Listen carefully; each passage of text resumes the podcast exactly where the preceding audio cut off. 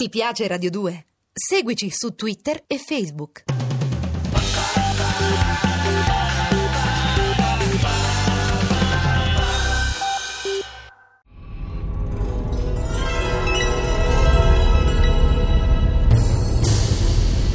Blade Runner, cacciatore di androidi. Dal romanzo di Philip Dick.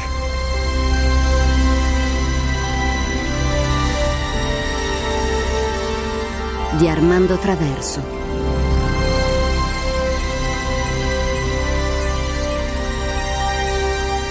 Seconda puntata.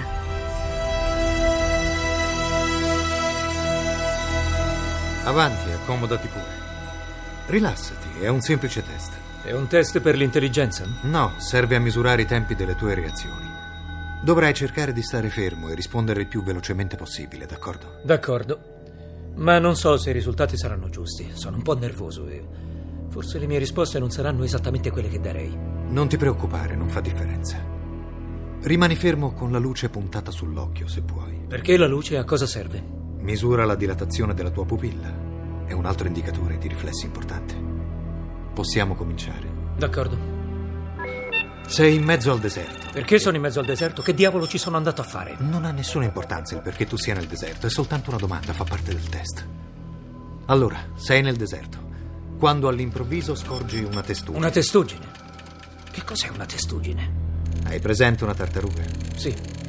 So che cos'è una tartaruga. Bene, stessa cosa. È riversa sul dorso, con le zampe all'aria. Tu cosa fai? L'aiuti? Sì. Bene. Adesso sei al ristorante, qualcuno ti mostra delle fotografie di tua madre. Fotografie di mia madre? Esatto. C'è qualcosa che non va? Non ti piacciono le fotografie? Sì. Mi piacciono le fotografie molto. E a te? A te piacciono le fotografie, brutto bastardo?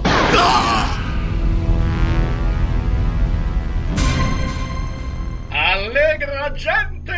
Questo è il programma del vostro Buster Friendly e dei suoi simpatici amichetti che vi vuole ricordare le facilitazioni che vi saranno concesse se deciderete di emigrare nelle colonie extramondo. Ogni emigrante avrà diritto al possesso di un androide nuovo di zecca e come oramai sapete i nuovi modelli sono davvero fantastici! Che cosa aspettate? Le colonie extramondo vi attendono per offrirvi una nuova vita! Volete diventare degli speciali, dei dementi a cui le radiazioni hanno bruciato il cervello? Volete che la polvere radioattiva vi renda sterili? Insomma, non vorrete mica essere quelli che ormai tutti quanti chiamano cervelli di gallina!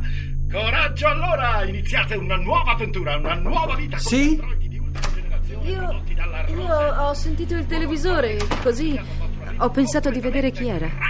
Ma è, è qui. Sono io che lo guardavo.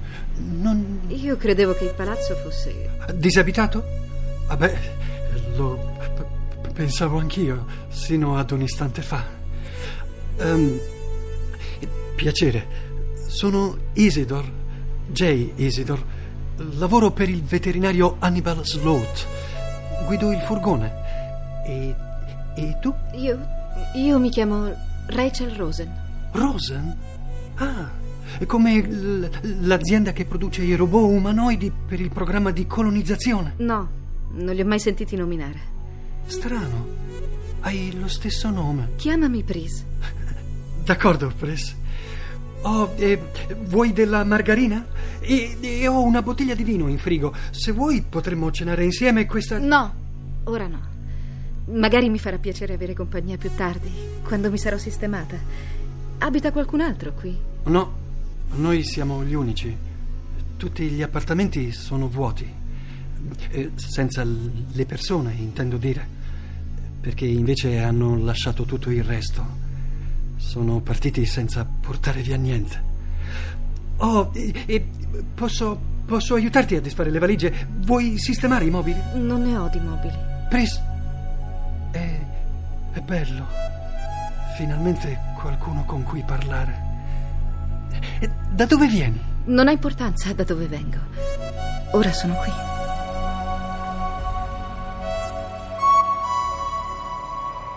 Ehi, Deca! Gran brutta giornata, vero? Già, I granelli di polvere radioattiva ormai oscurano completamente il sole. E dura da giorni. Bello schifo, no? sì, bello schifo. Hai sentito Buster in tv? Dice che continuerà così per sempre. Dice che la polvere ti entra dentro e ti fa diventare impotente, oltre che completamente scemo. Ma a me non me ne frega niente. Io rimango qui, sulla mia cara vecchia schifosa terra. Giusto, Deckard? Giusto, Bill, giusto. Ci vadano loro sulle colonie di Marte. Buster e i suoi simpatici amichetti. E tutta quella gente senza palle che gli sta attorno. Vieni qui, piccola, buona, buona, vieni qui da dentro. Ehi, come sta la pecora? Sembra a posto. Se ne sta lì a ruminare aspettando che gli porti i fiocchi d'avena. Ehi, Deca, vuoi saperne una forte? La mia cavalla è incinta. Eh? Cosa ne pensi? Beh, penso che presto avrai due cavalli. Alla faccia di tutti quei bastardi che vogliono farci emigrare su Marte. Diventerete geneticamente menomati, sarete sterili e deficienti. Siete destinati all'estinzione. Bastardi! E di chi è incinta la cavalla, Bill? È stato il vento? Ho comprato del plasma fecondante della migliore qualità, Deckard. L'ho fatto venire dalla California. Mi ha costato un sacco di grana e ho dovuto smuovere un tipo che lavora nell'amministrazione agraria statale. Era venuto uno dei loro ispettori a vederla. Non vedono l'ora che partorisca. È un animale stupendo, la mia Judy. Hai mai pensato di venderla, Bill? Ci faresti un sacco di grana. Stai scherzando? Vendere la mia cavalla sarebbe immorale. Beh, allora potresti vendere il puledro. Possedere due animali è più immorale che averne uno. Stronzate. Un sacco di gente possiede più di un animale. Il padrone dell'impianto di alghe dove lavora mio fratello ne ha cinque. E poi un puledro di questi tempi non ha praticamente valore. Posso averne uno per 5.000 dollari. C'è il prezzo sul catalogo Sydney. Sbagliato. Se guardi bene vedi che il prezzo è in corsivo. Significa che è il prezzo possibile se ce ne fossero disponibili. È chiaro? Potrei offrirti 500 dollari per 10 mesi. Il prezzo pieno del listino. Decar, cavolo! Di cavalli non ne capisci niente. I puledri non si vendono neanche a prezzo di catalogo. E ce ne sono troppo pochi in giro ormai. Per trovare la mia Judy sono andato fino in Canada. Non se ne trovano più, Decar. Non è come prima dell'ultima guerra. Lo so, Bill, ma il fatto che tu abbia due animali e io nemmeno uno è contro la religione. Va contro i precetti di Mercer. Dovresti saperlo. Ehi, un momento, Deckard. Tu hai la tua pecora. Puoi seguire l'ascesa di Mercer. Voglio dire che quando ti attacchi alle maniglie della scatola empatica, ti presenti come uno a posto. Lo so, lo fanno tutti.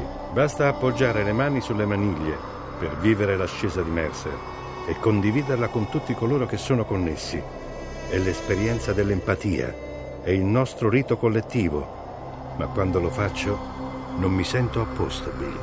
Mi dispiace, amico, ma non sono io che ti impedisco la fusione con Mercer. Ogni diavolo di famiglia che è rimasta in questo fottuto palazzo ha il suo animale. Ned ha un pollo, Sid un gatto. E tu hai la tua pecora. D'accordo. Voglio farti vedere una cosa, guarda. Vieni qui, bella, vieni. Merda, è finta. Decker, la tua pecora è elettrica. Capisci perché mi interessa tanto il tuo puledro? Io non me ne sono mai accorto. Non è da molto che ho una pecora meccanica. Prima ne avevamo una vera, ce l'aveva lasciata mio suocero prima di emigrare su Marte, ma è morta, di tetano. Si è tagliata col filo di ferro che teneva insieme il fieno. Così l'ho portata da una ditta di animali artificiali e me l'hanno praticamente rifatta. Non è la stessa cosa. No, ma se la accudisci non cambia molto. Devi starle dietro come se fosse viva. Potrebbe guastarsi e tutti capirebbero. Si è fatto tardi, devo andare in ufficio. Ci vediamo stasera. Non ti preoccupare, non lo dirò a nessuno. No, come vuoi, per me non fa molta differenza. Ormai posso anche farne a meno. Ma non avere un animale è immorale, è antiempatico. Mercer non lo permetterebbe. Ma io voglio un animale vero, Bill. Ehi, Decker, comprati un grillo o un topo.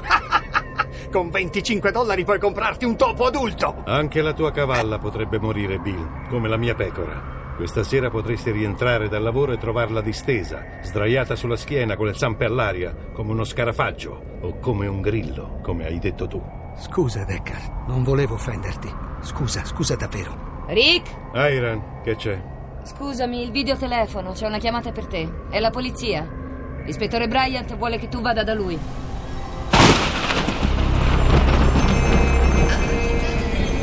Vantaggiose condizioni per emigrare nelle colonie del pianeta Marte. Un'occasione irripetibile per abbandonare per sempre la Terra.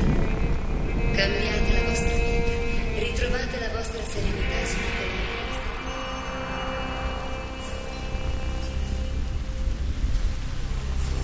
colonie.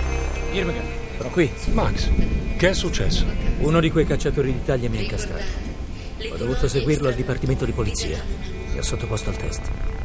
E gli ho sparato. Gli hai sparato? Sì, ormai mi aveva scoperto. E mi avrebbe sicuramente ritirati.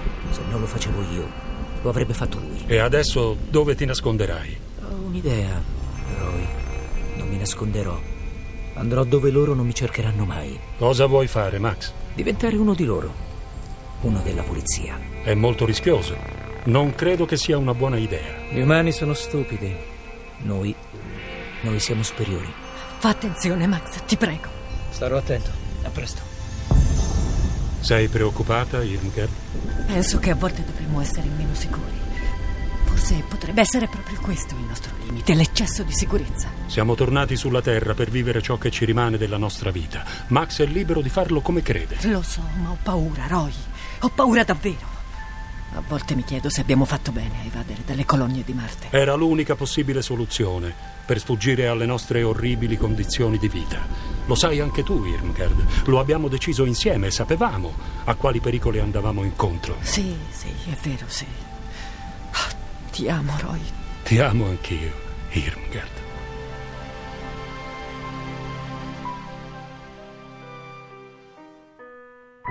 One more kiss.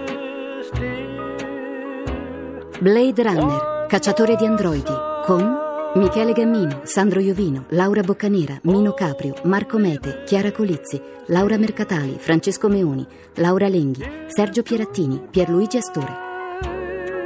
A cura di Emma Caggiano, consulente musicale Marco Pons de Leon, regia di Armando Traverso, posta elettronica sceneggiato chiocciolarai.it. Il romanzo di Philip Dick, Do Androids Dream of Electric Sheep, è edito da Sergio Fanucci.